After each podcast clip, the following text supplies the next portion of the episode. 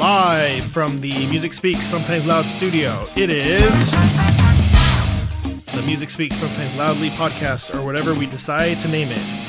On, on the board, we got Mister M forty-eight. Woo! Yay! Yay! You need to play a, a, an applause clap for me. Or a boo, I don't care. I have a I have a funky riff that I just added there. We also got the pop. So today's topics are master volumes. What are they and why do we need them? master volume, master volumes on what? On, on amps, everything. On... We should have master volumes on life. With the way things are going nowadays, we we need to turn down the noise and we need to do it now. That sounds like a political thing. Whoa, are you whoa, uh, whoa, political? Are you politically amped today? No, no, no, no. Music Speaks does not does not talk about or condone politics. We're not into that. Not here. Not now. No, we don't. Not ever. That's not what we do. So, M forty-eight, thank you for using the P word, but every time you use that on our show, there's going to be a blue on the pads. I gotta, I gotta put it. I gotta put a dollar in the swear jar. Hell yeah, we don't we don't talk about that noise. But yeah, master volumes. So. You know, we're we're we're guitarists, we're music fans, but you know, a lot of the great amps don't really have a master volume like the loud amps. You would think like a Marshall one hundred watt or something else. Does the two the Two Rock S S have a have a master volume? It does. So you're you're essentially able to hear that amp for what it sounds like. Yeah, I I, I was uh, I've been testing it, you know, uh, almost every day. And kind of, you know, dialing in some tones that um, that I like, and it it's really usable in any volume, really, which I like. That's what I like about it. And you can power scale it down to fifty watts. Uses more tubes, but hey, that's what people do. Gotta go through those. That's why I went through the tubes on that little P V, because I run it at a, at one watt. Mm-hmm. So running it at lower power, it basically destroys tubes. It wears them out quicker. Oh, that's interesting. Yeah. I mean, I mean, I haven't like, um, I I more more so run it at the straight one hundred because that's what I bought it for, basically. So, yeah. But I've just, you know I've just been kind of testing it, see what it sounds like at fifty. Is that is that a one hundred fifty watt amp? No, it's one hundred. Oh, on the podcast they said one hundred fifty. They it's because they have two versions. They have the one hundred fifty watt and the one hundred watt, and I have the one hundred watt.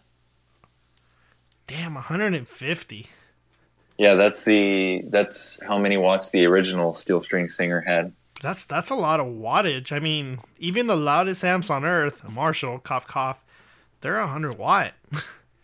Yeah, they're one hundred watts and they're loud, but versus uh, well, an amp like Two Rock, they're not as loud because they don't really distort. They're just it's just uh, the, the the wattage you're seeing on the the specifications chart is headroom. Yes, yes. And yes. I think that's I think that's what a lot of people misunderstand about amps is they think a fifty or a hundred watt amp is twice as loud as a fifty watt amp. No, it's not. They're about the same. It's just the uh, the level of headroom that you can get out of that amp. Yeah. One's going to compress sooner. One's going to just be wide open. And what we mean by that is the, the distortion and the clarity. If you want a clean tone and you turn it up, it tends to distort. But the more headroom, it allows mm-hmm. you to use more of that clean tone at a louder, louder volume. Yeah, I always tell people who like are, you know, they're looking for an amp or something. The very few times people ask for my advice and my opinion. If um, can you imagine? If, wait, wait. Let's let's step back a bit before you get into this tangent. What would that look like? Like if uh, someone was like, "Hey, hey, Marcus, I need your help on uh, buying an amp. Which what, what should I get?" I wonder. We should call that. We should make that segment. Like, uh, isn't there? Um, Ask M forty-eight about amp purchases. Ask uh, M forty-eight about amp purchases, guitar purchases, any type of purchases. What he's going to tell you is ball out. Exactly. He's not the friendliest, but he'll give you a definite answer. So today's segment, we're going to introduce a new one. Ask M forty-eight. M forty-eight, on the polls today, what what amp do you recommend I purchase?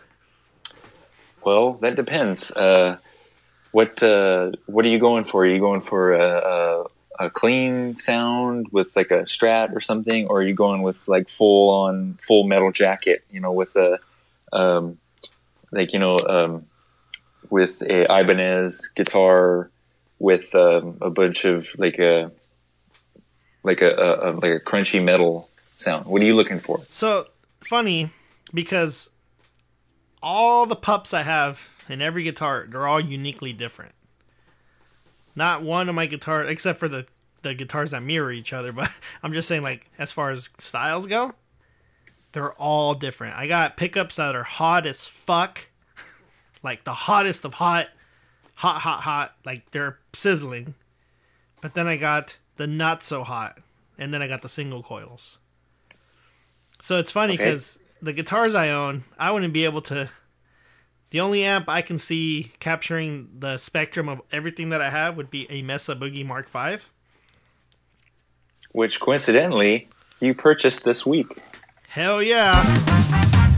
Finally! Yeah, it's the first, it's the first time on the podcast where uh, Gonzalo purchased um, an item, and it didn't. It wasn't sold, pre-sold, and it didn't get canceled during the order process. So we have an f- official first-time thing happening here on the podcast. I finally bought, I finally bought the amp I've always said was the, the best for my takes, but I never purchased. It's weird. But, you know, like, it, like let's say if someone was kind of just barely, well, not barely getting, but, like, someone who already knows how to play the guitar and they want to, you know, branch out and, you know, they, they want to... Like, let's say they, they had a practice amp and stuff, and they, they got a bit of cash, and they're like, you know what, I'm gonna I'm gonna save up. Uh, I saved up some money, and I want to buy, you know, a big boy amp. So the next step after that is I would ask them, you know, what what uh, what kind of music do you play? What uh, what thing? What's your what's your sound basically? And if somebody was like, well, you know, I play mainly a Strat, and um, I'm a blues player, you know, I like uh, Steve Vai, John Mayer, this, this, and that. Okay, that's like a a big uh, Fender clean sound. So something, a good amp that's, you know, in the middle price range that has a lot of headroom and is like a bang for your buck, and you can plug in any pedal to it and it'll take it like a champ, is a Hot Rod Deluxe. Now, the Hot Rod Deluxe, it's the big Blues Junior, right? Essentially? Yeah, it's the Blues Junior's bigger brother. The the um, Blues Junior is fifteen watts, and that coincidentally does have a master volume.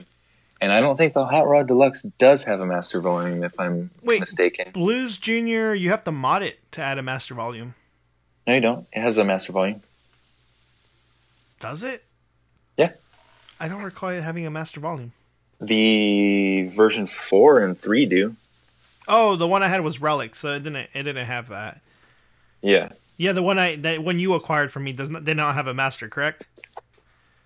No, it had a drive. It had like a uh, it had like a master. Well, it said master, but it was basically like the the, the volume of the amp and drive. Dude, that Blues Junior, once you dial it in at a low volume, like for room for practicing, that thing had this unique, clean characteristics that was so sweet. Like, I think if I were to like say, well, what would be your favorite clean amp besides the Roland Jazz Chorus for like, you know, for tours or whatever, but that amp, I'm not gonna lie, I think that was the happiest medium I had when I was using a Strat to clean.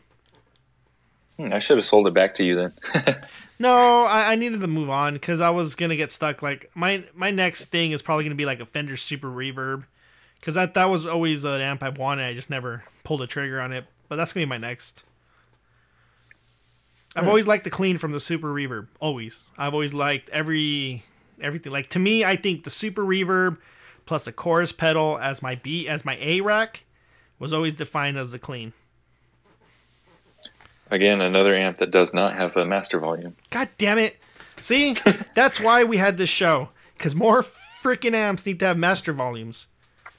You know why? Because there's too many decibel puppies out there. For those of you that just joined us, a decibel puppy is a modern-day musician who complains about the noise being too loud. Does, it doesn't have to be a musician all the time. It could be, you know, a venue owner or just just a, an asshole in the crowd Just being like, hey, I'm trying to have a conversation here. Can you turn down the band? No, motherfucker. No, as a matter of fact, I'm going to turn it up. He's like, guess what, buddy? You just earned yourself an, a one hundred watts. I was playing on fifty. Now I'm going to turn that sucker to one hundred. Dude. They, they switched the sound guy, right, to the Livingston, the, the fourth of July festivals, correct?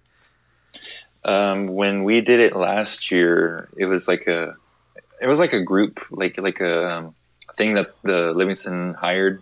I, they weren't that good. They, uh, I didn't like the way they mic'd my amp.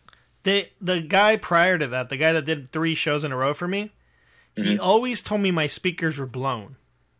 That was always his argument, because every time I'd hit the distortion, I'd mm-hmm. always drop in sound, hmm. even though it clearly wasn't mic'd adequately. Yeah, uh, when I did the gig with uh, with you, he didn't mic my amp right. I had the um, the amp I was using at the time was a Fender DeVille, so that's the bigger brother of the Hot Rod Deluxe. Oh yeah, the DeVille back then, huh? Yeah, the one, the big, the big ass one on wheels.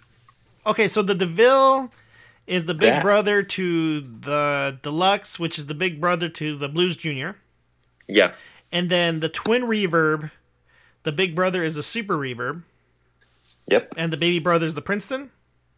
The the like, okay, so the baby baby brother, like the infant, is the Princeton, and yes. then the toddler is the Deluxe, and then the teenage brother is the um, the Twin, and then the the full grown adult brother is the Super. Oh, okay. Okay. Those are those are known for less uh, um, twangy, less grit, right? Less less dirt. Those are all clean. Like if you want just like the straight Fender clean sound, that's it. You get one of those, you're you're golden. You're like Golden Boy Productions, who just lost Canelo. Oh, throwing in some boxing stuff in there.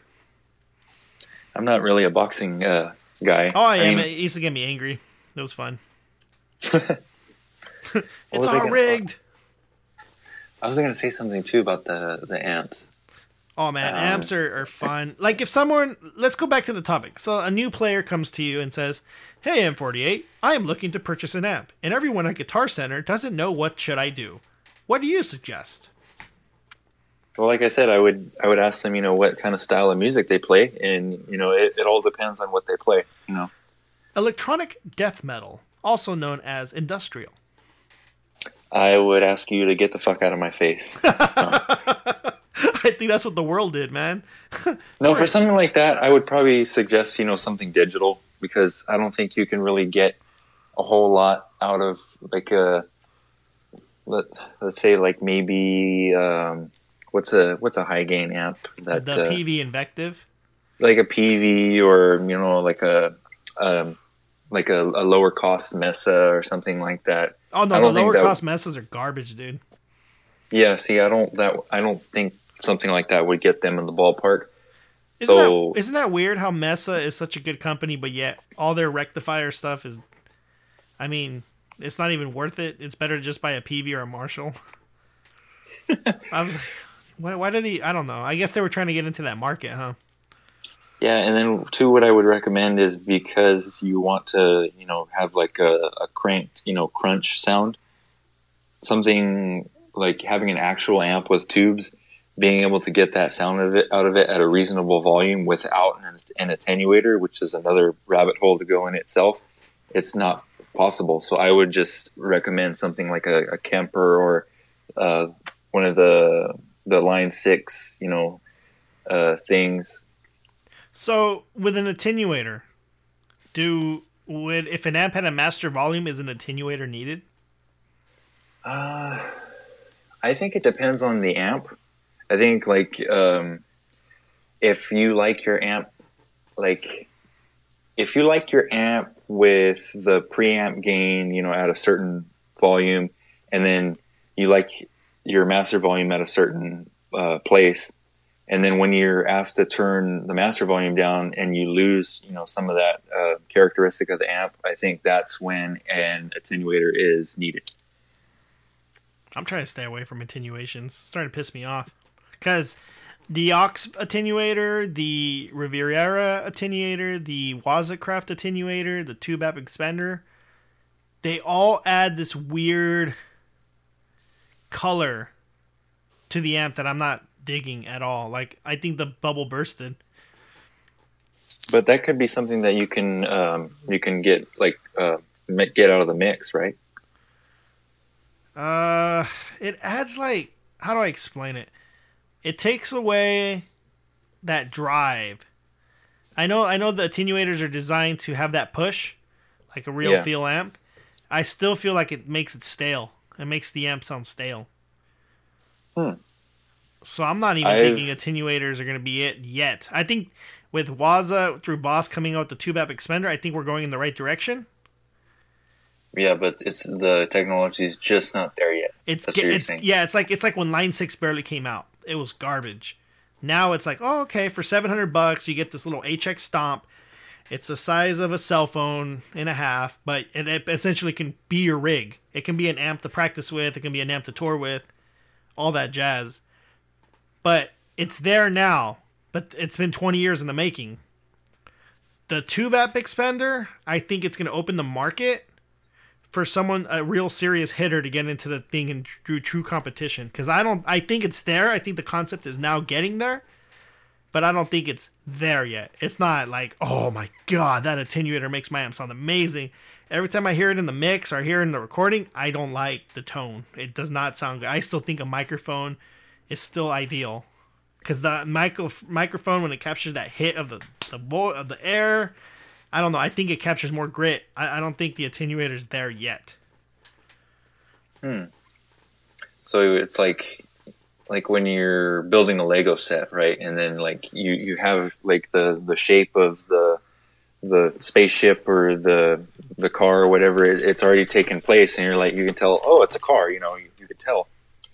But like you're still a few pages away, you know, from completing the thing.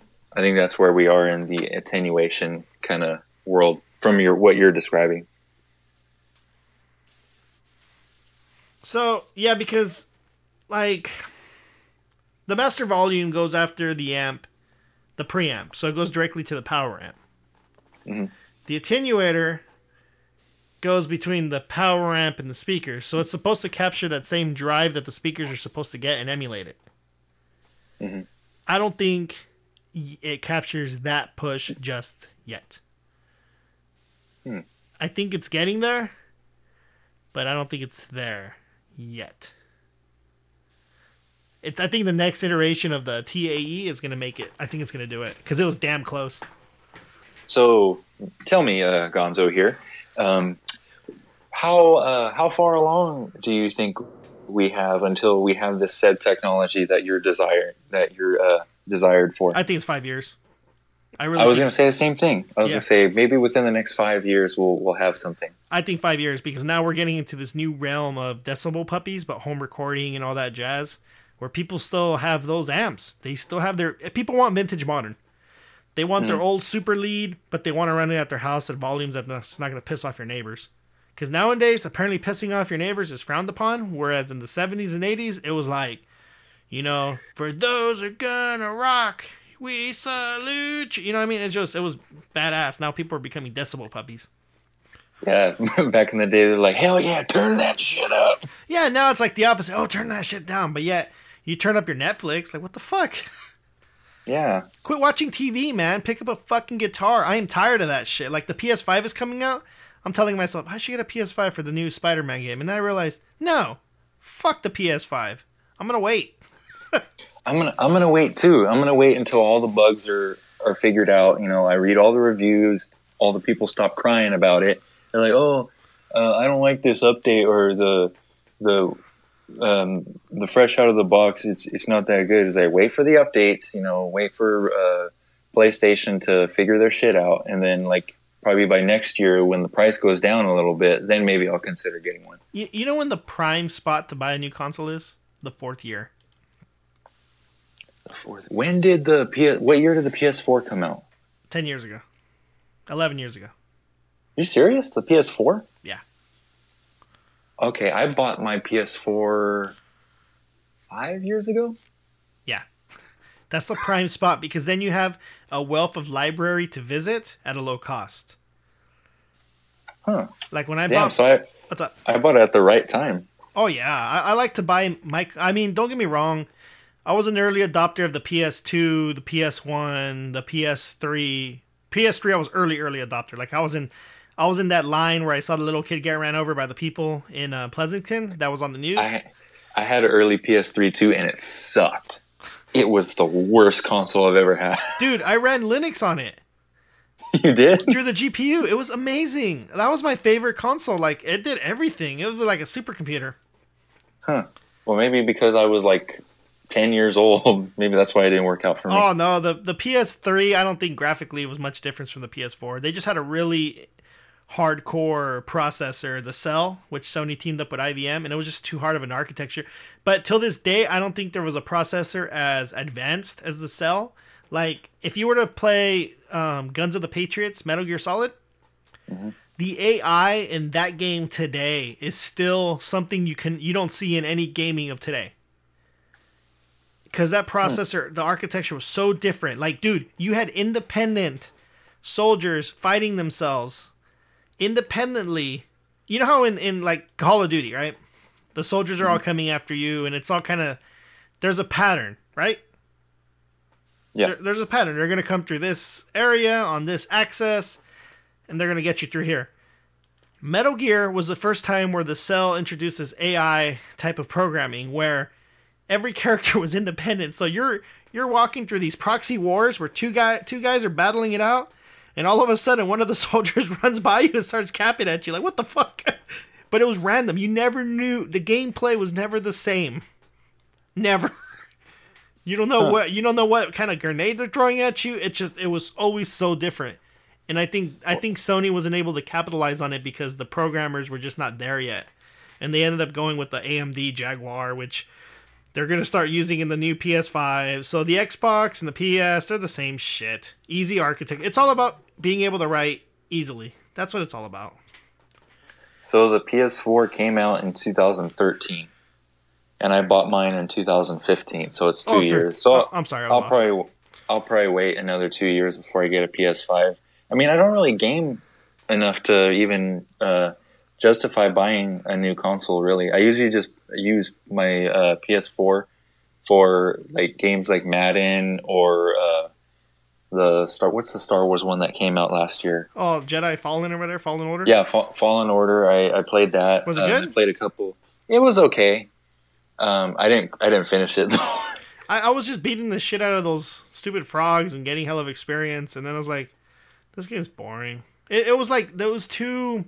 It wasn't polished. I mean, I'm used to playing God of War, where it's a very polished game, and Insomniac Spider-Man, where it's super polished.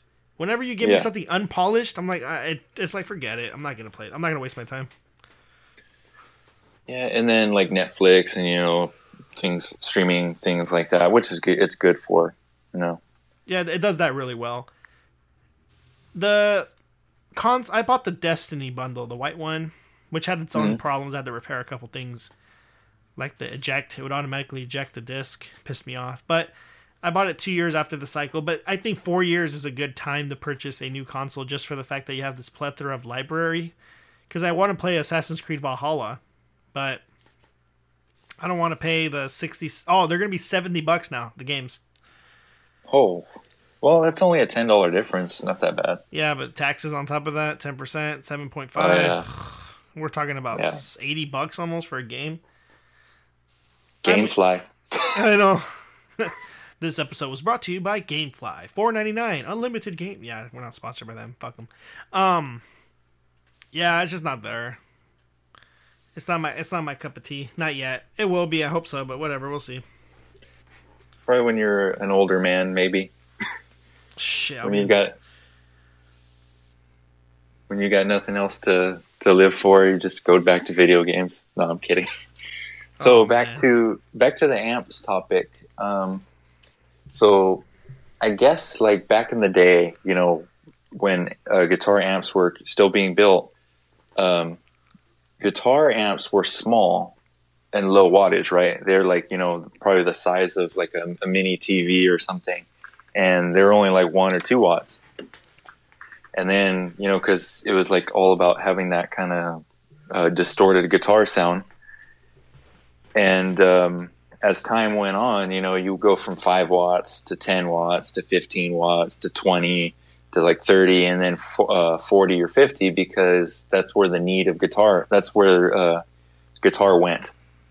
That's where uh, the direction music was going with the guitar. So it was like the old kind of uh, forties or fifties kind of style rock rock and roll guitar was like, you know, kind of like that that uh, power uh, distortion in the amp, and that's a sound, you know, you associate that with, you know, like a, a Rickenbacker or like a um, a Gibson E S three, something like the Chuck Berry guitar, you know, and then um, it just kind of evolves from there. It goes like needing uh, more clean headroom, so you need a bigger power section, until eventually you get up to like the Dumble Steel String Singer that's one hundred fifty watts. Exactly. That, dude, when I read that, man, those I'm pretty I'm I'm pretty sure it can get up to one hundred fifty, like mine. I'm pretty sure it can get up to there if you push, like if you if you really like Uh, push it and kind of, um, you know, give it, let it give everything that it has. It probably gets up to one hundred fifty or more. Man, the Dumble amp. I, I really wish I want to play one, like a real one. I'm like, that's my new, my new thing. But I want to play like the overdrive, the overdrive reverb. Yeah. Um, I want to know, like, well, I kind of already know why uh, Dumble started making amps, you know, because his favorite amps were, like, Fenders, right? But he just wanted to, like, soup them up. Basically, um, he wanted to the, the uh, guy, tinker with them. Yeah, kind of like how the guy from uh, Mesa did it. Yeah, did his. Randall, jo- Randall Jones, I believe? He did the or same thing. Or Randall, is it Randall Smith? He, Randall did, the same Smith. Thing, he yes. did the same thing with Mesa. I mean, Mesa's a hot-rodded Fender. Yeah, so basically there's like a patient zero for it, which is, you know, a Fender or a Marshall or a Vox. You know, those are the three, like, uh, branches of uh, guitar amps, really. You know, you got your your um, chimey, clean, kind of uh, mid-push. Well, not mid-push, but it has a kind of slightly uh, nasally kind of mid-range characteristic for me for Vox amps. Then you have your Marshalls, which are like all mids. And then you have your, um, like your Fender, which is clean, you know, and it's kind of scoop mids, you know. It, it's just the characteristic that those amps have. It's just not loud. Well, they are very loud. Huh. And there's so many amps. I mean, there's like, we can go an hour naming each amp company and how terrible a lot of them are. But they're terrible in the sense of not, how do I explain it? I had a Vox for a very short time, an A C one twenty. Oh, you had a Vox? Yeah, I had huh. the Brian May one that didn't have uh, E Qs, just volume. Oh, I never paid you for a Vox, man. Yeah, I had it because I was I was a big Queen fan. I had it, bought it for cheap, but it didn't take my pedals well, so I kind of returned it. Mm-hmm. Um, and that, it was and just that's different the thing, too. It, Vox was a different sound, different beast. It's like it. The amp kind of dictates your playing too. Like, it does. If you're playing a Vox, I realized like I felt like I had no, like I had no language to speak out of it. Like musically, I couldn't speak the language of what this amp required or desired from me. Versus if you put me on a distorted amp, I can speak its language very fluently. And I mean, same with Fender. Right? I use your Fenders. I'm like, uh huh.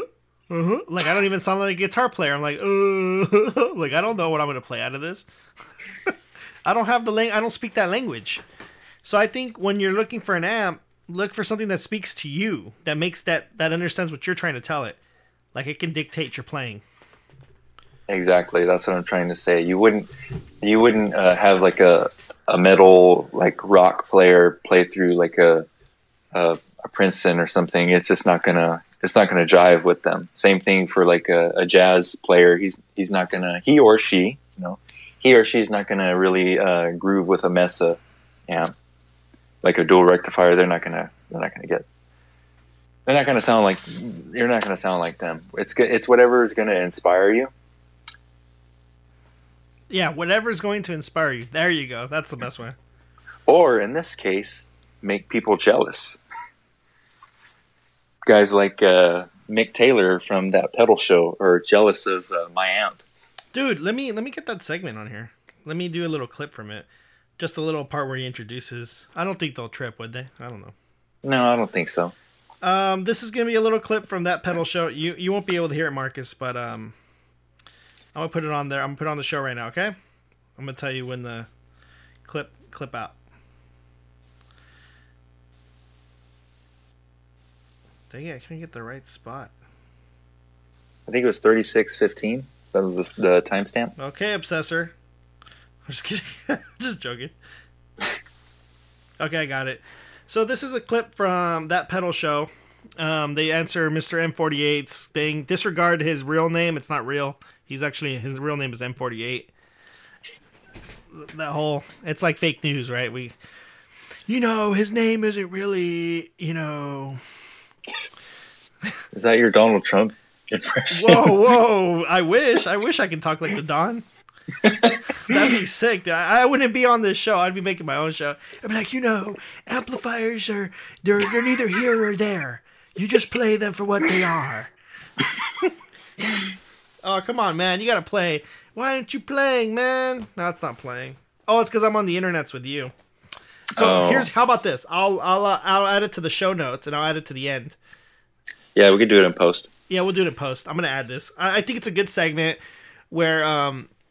You know, M forty-eight gets heard on That Pedal Show, and it's a good discussion because, you know, you're becoming that guy, M forty-eight. You're becoming that guy. You're just, like, I do the same thing. It's what Pooner does, where you go into a guitar store, and you already know the answer, but yeah, you ask it anyway. I'm, we're be- I do that all the time. When I go into Best Buy, I mean, I already know everything about this computer in and out, and then I just, like... egg the person on. I was like, hey, what do you think about this machine? And they tell me a bunch of lies, and I kind of just go with it, like, oh, okay, that's what that is. Oh, so you're, oh, that's what it is. Oh, it's a seventh generation Core i seven. You know, I was like, in my head, I'm like, shut the fuck up. You don't even know what fucking Core i seven is. Actually, I think it's gonna play. I really All right, let's check it out. It's yeah. playing, so I'll tell you yeah. when to stop. So, so yeah, really, really cool. Point being, um, it's not a metal zone, or, nor anything yeah. like it. Which is neither good nor bad, by the way. I'm just saying. Yeah. Yeah, very cool. Marcus Flores, I am the, the jealousy I feel towards you, Marcus, is fairly massive. Okay, so I'll try and answer this without trying to be too green about it. I've just got a Two Rock silver sterling signature. Ooh. Boy, oh boy. I mean, it's just. It's the end of amp. It's the end of amps. It's the last amp. It's the insane one hundred fifty watt Two Rock version of the Dumble Steel String Singer. But that's the one we played in yeah. in L A, right? Yep, I played yeah. one. I've heard Matt Schofield play one. It's, you know, pins you to the wall. It really does. There aren't many amps. You know, you play play most amps, even if it's something like a Marshall stack, and then play my Two Rock next to it, and the Two Rock is like, okay, hello. It, it sounds massive, doesn't it, the Two Rock? And it is commanding, it really and it's giant. The yeah. silver sterling signature is more. Yeah. Which is just... Anyway, gush, gush, gush, gush. I'm thinking of running a dual amp rig. Would a Princeton or a Deluxe be better to pair with? Thanks, guys. Well, it's going to kill a Princeton dead. Yep. It's like a Great Dane and an ant. Actually, that's not quite fair. I don't want to use animal analogies. It's like a giant quadruple axle, what do you call them in America? Semi. Uh, uh, an articulated lorry. It's a sixty-ton lorry and an S U V. A Rubber Reliant. Yeah. So I would say not a Princeton, unless you're running it really quietly. Um, so I would say a Deluxe would be better. Even better would be a Super. Yeah. there are things that you could do. Like, for example, uh, Phil... Um, oh, come on. Phil X. He runs the... Uh, with, with his, you know, one hundred watt, um, his signature Friedman amp. Yeah. He also runs the little five watt... Uh, what's the, the little amp that he runs from... Um, oh, come on, brain. He's got a, it'll come to me in a second. Anyway, he splits his signal before his signal even hits his amplifier, um, or even his pedal board. He splits the signal that goes to this uh, to this little amp first, and that's always running flat out in conjunction with the pedals going into his big amp. And so, is he you, is he using it as a preamp then? No, no, he's just using it as a... He, he mics it up, and the sound guy blends that in on top of his big amp sound. Right, in in a one hundred thousand seater stadium. Yeah. With Bon Jovi's sound guy. Yeah. Yeah. Exactly. And yeah. But apparently it's, uh, it's I mean, it's, it's, it's an epic sounding thing. And it just, like, what, like that, there's that mid-frequency in four by twelves that isn't necessarily there all the time. This just puts a bit of that back.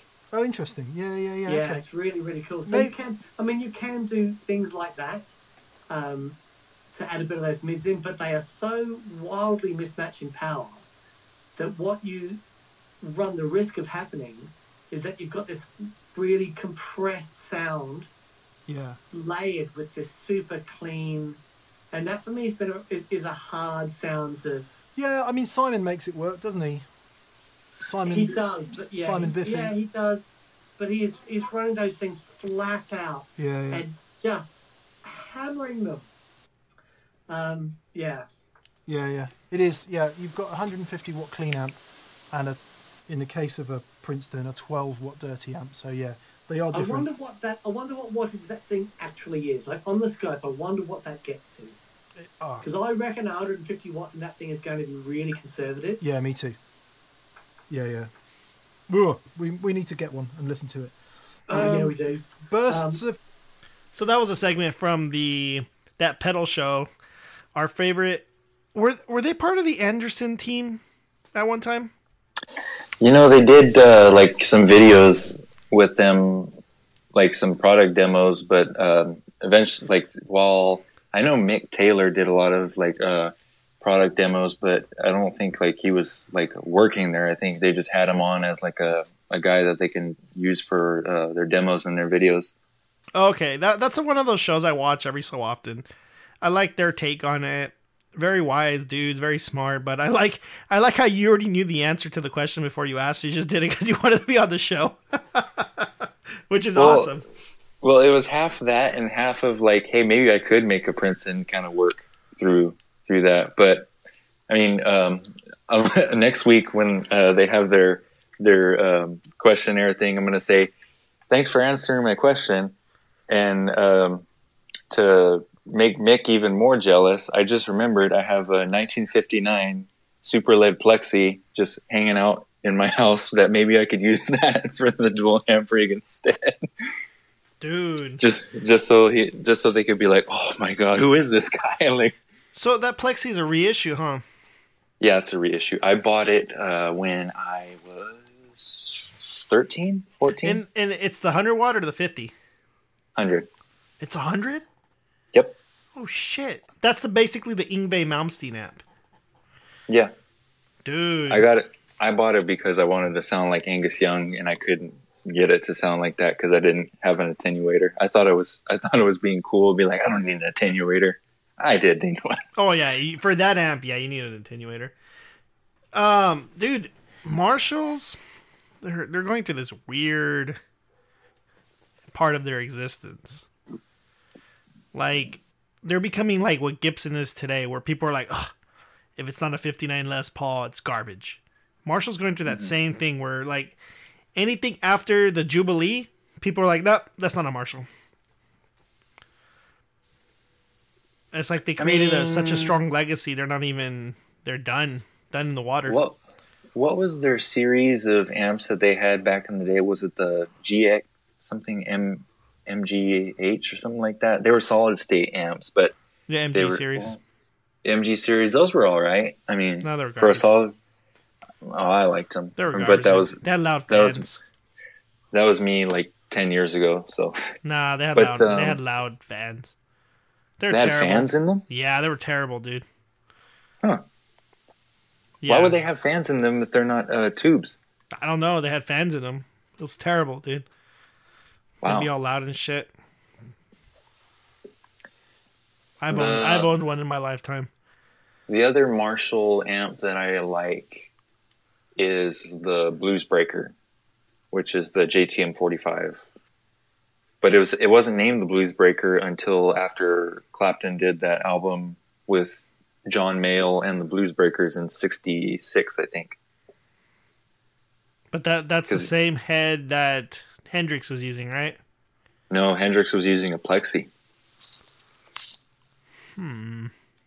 Hendrix used uh, two Plexis, and uh, yeah, yeah. I think that's all he used, really. I don't think I've ever seen him use like a Fender or a different type of amp.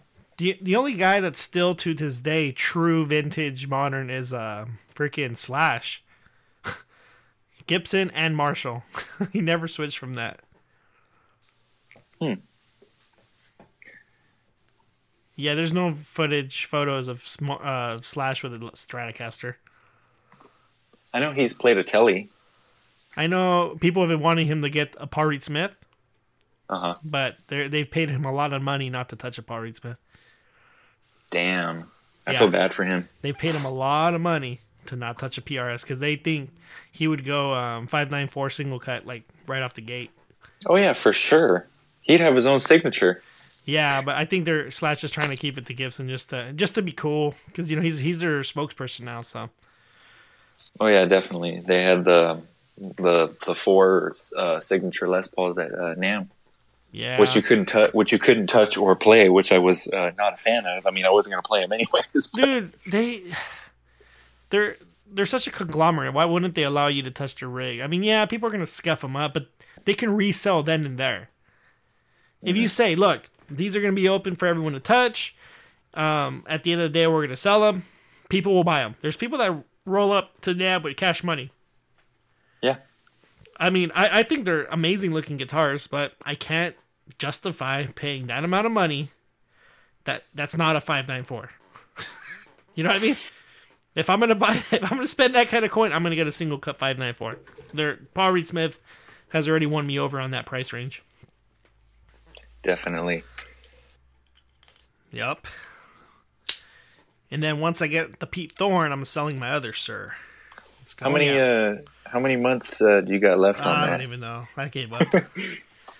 It's just a, was it's the... just a, you remember how uh, there was that one movie where they said it's just a dream of what was Wakanda or whatever, some statement in some Disney movie. I'm going to say that. Yeah, it's just a dream that I've owned the guitar named Pete Thorne. What was the what was the song that I, I, I wrote for that? I was like, I don't want to wait eighteen months for my Pete Thorne. Oh, dude, I'm willing to wait because I, I don't want to I don't want to be spending that kind of cash coin on that anyway. Allows me to buy more stuff in between. Yeah, that's true. Stonks. Yeah. yeah, I think I already found what kind of guitar I'm gonna use. So most likely, so, I'm getting rid of the Sir once I get my Pete Thorne. The P six. Yeah, I'm gonna get rid of it. Oh no, that's like your Sig. That's, yeah, that's like your number one. It, it is my number one. It's actually on the rack. It's the one I use so much. I don't know. I always go through those phases, man. I go through a guitar in four years, and I'm like, eh. That seems to dude, be my, my max point, dude. Four years. I can't, dude. That that's the guitar I know you by. Like that's how I, that's how I met you. Like, what the Sir? I know that's like, what every, you know, everyone defines me as that guitar though. Like everyone that like, knows me or plays with, they're like, "Hey, that's you." I'm yep. Yeah, like you know how um, when you meet somebody or someone for a long time you, that you've known for a while, you remember like the, the haircut that they had, you know, or that you remember like the the um, the type of you know shoes that they wore all the time. You know, oh yeah, you wore the red Converse all the time, or some something like that. Or um, but that's the that's the thing for you is the P six. I guess I'll just keep it then. I'll sell the it's, other yeah. stuff. I'm going to get rid of my E S Ps, man. It's too much. It's too much of your identity for you to sell that. Okay. I mean, I think I spent. Um, I think I put already three thousand hours on it. Dang. Yeah, it's at three thousand. I have specific logs for how much time I use a guitar. Hmm. Yeah, I keep track of weird stuff. I don't know. I'm a weirdo. Um, I'm running at three thousand. All I know is that I've been running on that stupid Eugene's Bag of Tricks for sixteen hours now, and I still can't get it. I'm gonna pretend like I know what that is. The the Crossroads battle where Steve Vai, the Devil's guitar player, battles uh, Ralph Macchio. Oh yeah, yeah. The the movie that they cut um, uh, Shuggy Otis out of. Yeah, man. We still got you, Shugs. You're still the man. Um, you're still you're still with us in our hearts. Hell yeah, yeah, dude. I mean that stupid beginning lick, man. I mean I can play the song. That's not a problem. I can play the whole Eugene's Bag of Tricks. Can I play it up to speed like Steve Vai cleanly? No. I can only play it at sixty percent tempo of what he can do. And everyone that played it on the internet fast, they all play it sloppy. No one has played it clean but Steve Vai. Dang. So that's like your goal? It's a good... Eh, I always try to learn a hard-ass song. Like the last song I, I learned before this one was uh, Cliffs of Dover. Uh-huh. And then once I learned it, I was like, eh, this song's stupid. I don't, once you learn something, you're like, this, you don't even want to listen to it anymore. Like, this song's dumb. But I mean, it, it did teach me like the kind of the thinking of Eric Johnson. Like, oh, okay, I get it now. He's basically one five and then he goes up to the dominant seventh. That's all he does. And then you're like, oh, okay. And then now getting into the brain of Steve Vai, I'm like, what makes Steve Vai unique is that he's a big fan of the Dorian. And he's a big fan of keeping things very linear. So once I figured that out, I was like, okay, I can kind of see into the brain of Steve Vai. Like, remember how Juan, um, the Conformist, was talking about seeing in the brain through their music? Yeah. I'm getting that experience when I'm when I deep dive deep into these songs. I wish I could, I got to devote more time to these, but I think I'm going to, hopefully I'm projecting to have Eugene's Bag of Tricks after thirty hours. And then I'll post it on the interwebs cleanly. That's the that's the real challenge, is recording yourself cleanly, like without messing up or keeping your like your takes to a minimum. Yeah, everyone I've seen it, on YouTube, that they play it dirty. They don't play it right, or they speed up their video. Mm-hmm. They don't they don't play it clean. There's a there's a little part where I think you got to pay attention to, and I don't think people do. They all they all do it like an arpeggio with your index. You're supposed to arpeggiate, but land your middle finger on the fifth fret of the fourth string and then slide over to the seventh fret. Because that opens up the next arpeggio, but people don't do that. I know Steve Vai did it, but people don't, I don't see people doing it. Hmm. I can't remember me practicing something like, like something that specific that rigorously. I'd probably have to go back, you know, ten years or... something into that. Maybe it's part maybe. of it's part of the practice routine. I kind of I like to add a song and just do a ten to fifteen minutes a day on it. Uh-huh. But I try to choose a song that's like, you know how they used to have etudes for classical players? No. Okay, so classical players have etudes. There are songs that develop new techniques in the player. Mm-hmm. So for me, because there's no etudes for electric guitar, I kind of use specific songs as an etude. Like um, right now, Eugene's Bag of Tricks is the etude that I'm practicing to to get to make my playing better. Like I'm using this song as a template. Like, oh, okay, I can do that now. It's like adding a new a new type of cursive to your already your font your font list.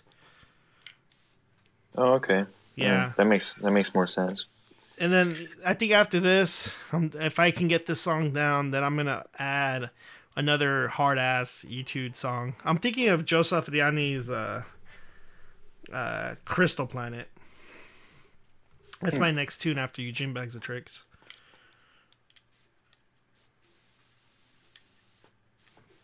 And then I'm going to quit guitar.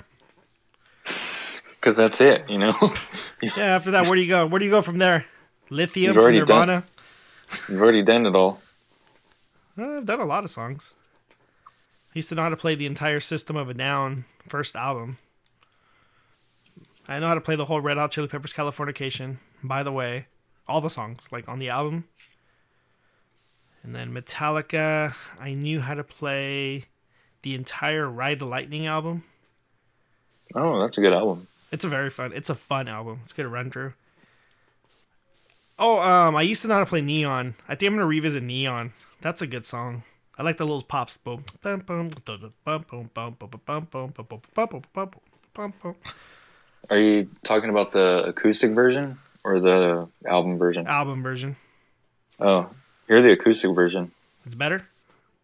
It's it's a little uh, faster. I think it's like maybe maybe five or six uh, B P Ms faster. Oh, okay. Hmm. But yeah, that's um, he opened a show like that because I don't know if you've ever heard or seen the Where the Light Is D V D of uh, him live at the Nokia Theater in two thousand seven, I believe. No, the last thing I saw live of him was Any Given Thursday. Man, you're way you're way outdated, dude. This guy was big back in two thousand five ish, four ish. Yeah, Where the Light Is came came out d- around that same time period. Yeah. So, anywho, he opened he opened his uh, set with Neon acoustic. Nice. I got. I'll check it out. I'll check it. I'll check it. And then uh, back to Tear Purple. So no gigs anytime soon. Oh yeah, we're back in the purple, huh? Yep. I overheard that conversation today. So, we need to come up with a plan. For those podcast listeners, I think we're going to do our podcast now in person, though we went purple. But... why? Why? Because fuck them, that's why. Yeah, fuck them, that's why. I didn't vote for Newsom. So therefore, I'm um, taking a stand. Take a stand. Okay. Yeah, I think we're gonna start putting this podcast on YouTube, and we're gonna start recording live. We're gonna have to use your little studio for that. Cool. It's uh, it's now up to the optimum uh, humidity level for my guitar. So. Sorry uh, about the little thing. Yeah. It helps, huh? Little things yeah. like that. Are like, wait, what? I noticed. Yeah, I got, me. I got scared, dude, because I I. I woke up in the morning and I was like, oh, y'all, I'll go in my studio and just, you know, check things out. I saw the freaking uh, hydrometer or whatever it's called, and it was twenty-eight percent. I was like, oh, no, I got to put them back in the cases. So I put them back in the cases, and I was like, I need to do something. I need to buy, like, a hum- a, hum- a humidifier or something. So that's what I did. Nice. Oh, yeah, I got to check my guitars, too, because I keep them it's in a, another room. I always have to, small... them, I have to pull them out in the winter. It's a small price to pay for if you have uh, expensive guitars. Well, especially if you have Martin. Martins are babies, dude. Yeah, it is. But yeah. It's my baby. Yeah, Martins are babies. They've always been. That's why I was always a Taylor guy. But you don't own a Taylor. I'm, well, I'll own one in the future. Well, I'm not in my acoustic area yet. That's, that's all you. I'm not there yet. You're not in your uh, Neil Young, Bob Dylan phase? No, not yet. I think that's coming up in the next ten years. I think after I finish the Joe Satriani song, then I'm just gonna, you're going to see me go unplugged for everything. You're going to be like, man, be I remember I remember when Gonzo used to play electric. It's like, nope, no more electric, man. If it ain't close to the earth, I ain't playing it. Oh, that'd be pretty badass to see you go acoustic, though. I'll, I'll do that in the future, not now. I was I was so anti-acoustic. Even when I joined the guitar orchestra, I auditioned for the electric guitarist. I couldn't do acoustic. Like, even the professor's like, you don't want to do classical? And I'm like, no, I don't want to do classical. Fuck classical. I hate classical. They should have never gave classical any money. Like, I was I was against it, man. I, I still am. Well, I think acoustic classic and just regular acoustic is way different. Oh, so. yeah, yeah, yeah. Classical guitar is way different. As you heard from um, The Conformist, that nearly killed him. I have that relic. Yeah. That relic yeah, mu- that almost killed him. That's a museum piece. Dude, I'm keeping it forever now. Just so I can have like it. When, like, that almost killed The Conformist. Like when the day when, um, the unfortunate day when The Conformist officially, you know, leaves the earth, you know, you, you have that thing to remember him by. Oh, seriously, man.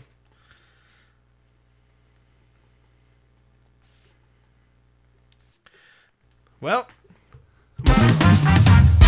put a little sound bit in there. And I'm ending the closing thing here. So, final thoughts. Final thoughts about the our master volume debate. Yep. Um, I would say, when in doubt, get an amp with a master volume. Oh, I thought you were going to say something else. When in doubt, well, pull out and go acoustic. And go acoustic. You know, I'm gonna, I'm gonna, I'll say that instead. When in doubt, pull out and acoustic.